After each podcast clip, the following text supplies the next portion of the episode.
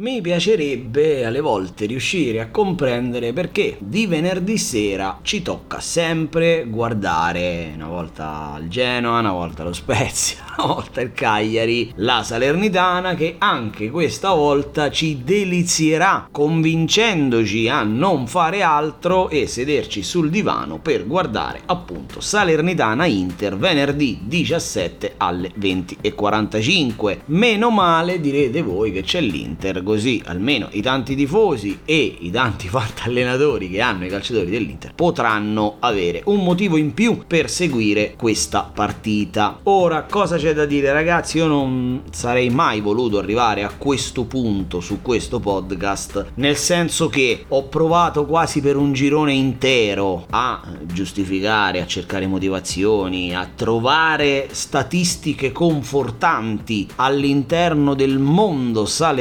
salernitana, ma credo che sto per gettare la spugna, così come forse sta per gettare la spugna la Lega, perché non so se avete letto gli ultimi sviluppi legati alla proprietà della Salernitana che pare non aver ricevuto nessuna offerta reale e concreta per il cambio proprietà. Dalle ultime dichiarazioni che si leggono in giro pare che si vada verso una clamorosa storica, io a memoria non ricordo casi simili, esclusione della Salernitana dalla Serie A, dovrà ripartire dalle serie dilettantistiche, ma soprattutto la cosa più preoccupante, non me ne vogliano gli amici, tifosi della Salernitana, sarà che al fantacalcio verosimilmente si giocherà in 19 squadre per un girone intero, con credo dei sei politici per le, le squadre che dovranno affrontare la Salernitana e che invece poi riposeranno qualora i campani venissero esclusi dal campionato. Vedremo, io auspico che si possa trovare una soluzione, però dura l'ex sed l'ex, dicevano gli antichi romani, ecco perché staremo a vedere in questa partita ragazzi, naturalmente io la faccio breve, veramente faccio fatica a trovare dei nomi da sconsigliare che non siano mainstream, ovviamente è una partita che l'Inter, salvo congiunzioni astrali particolarissime, porterà a casa in maniera rapida e indolore. Ecco perché io non posso che come nome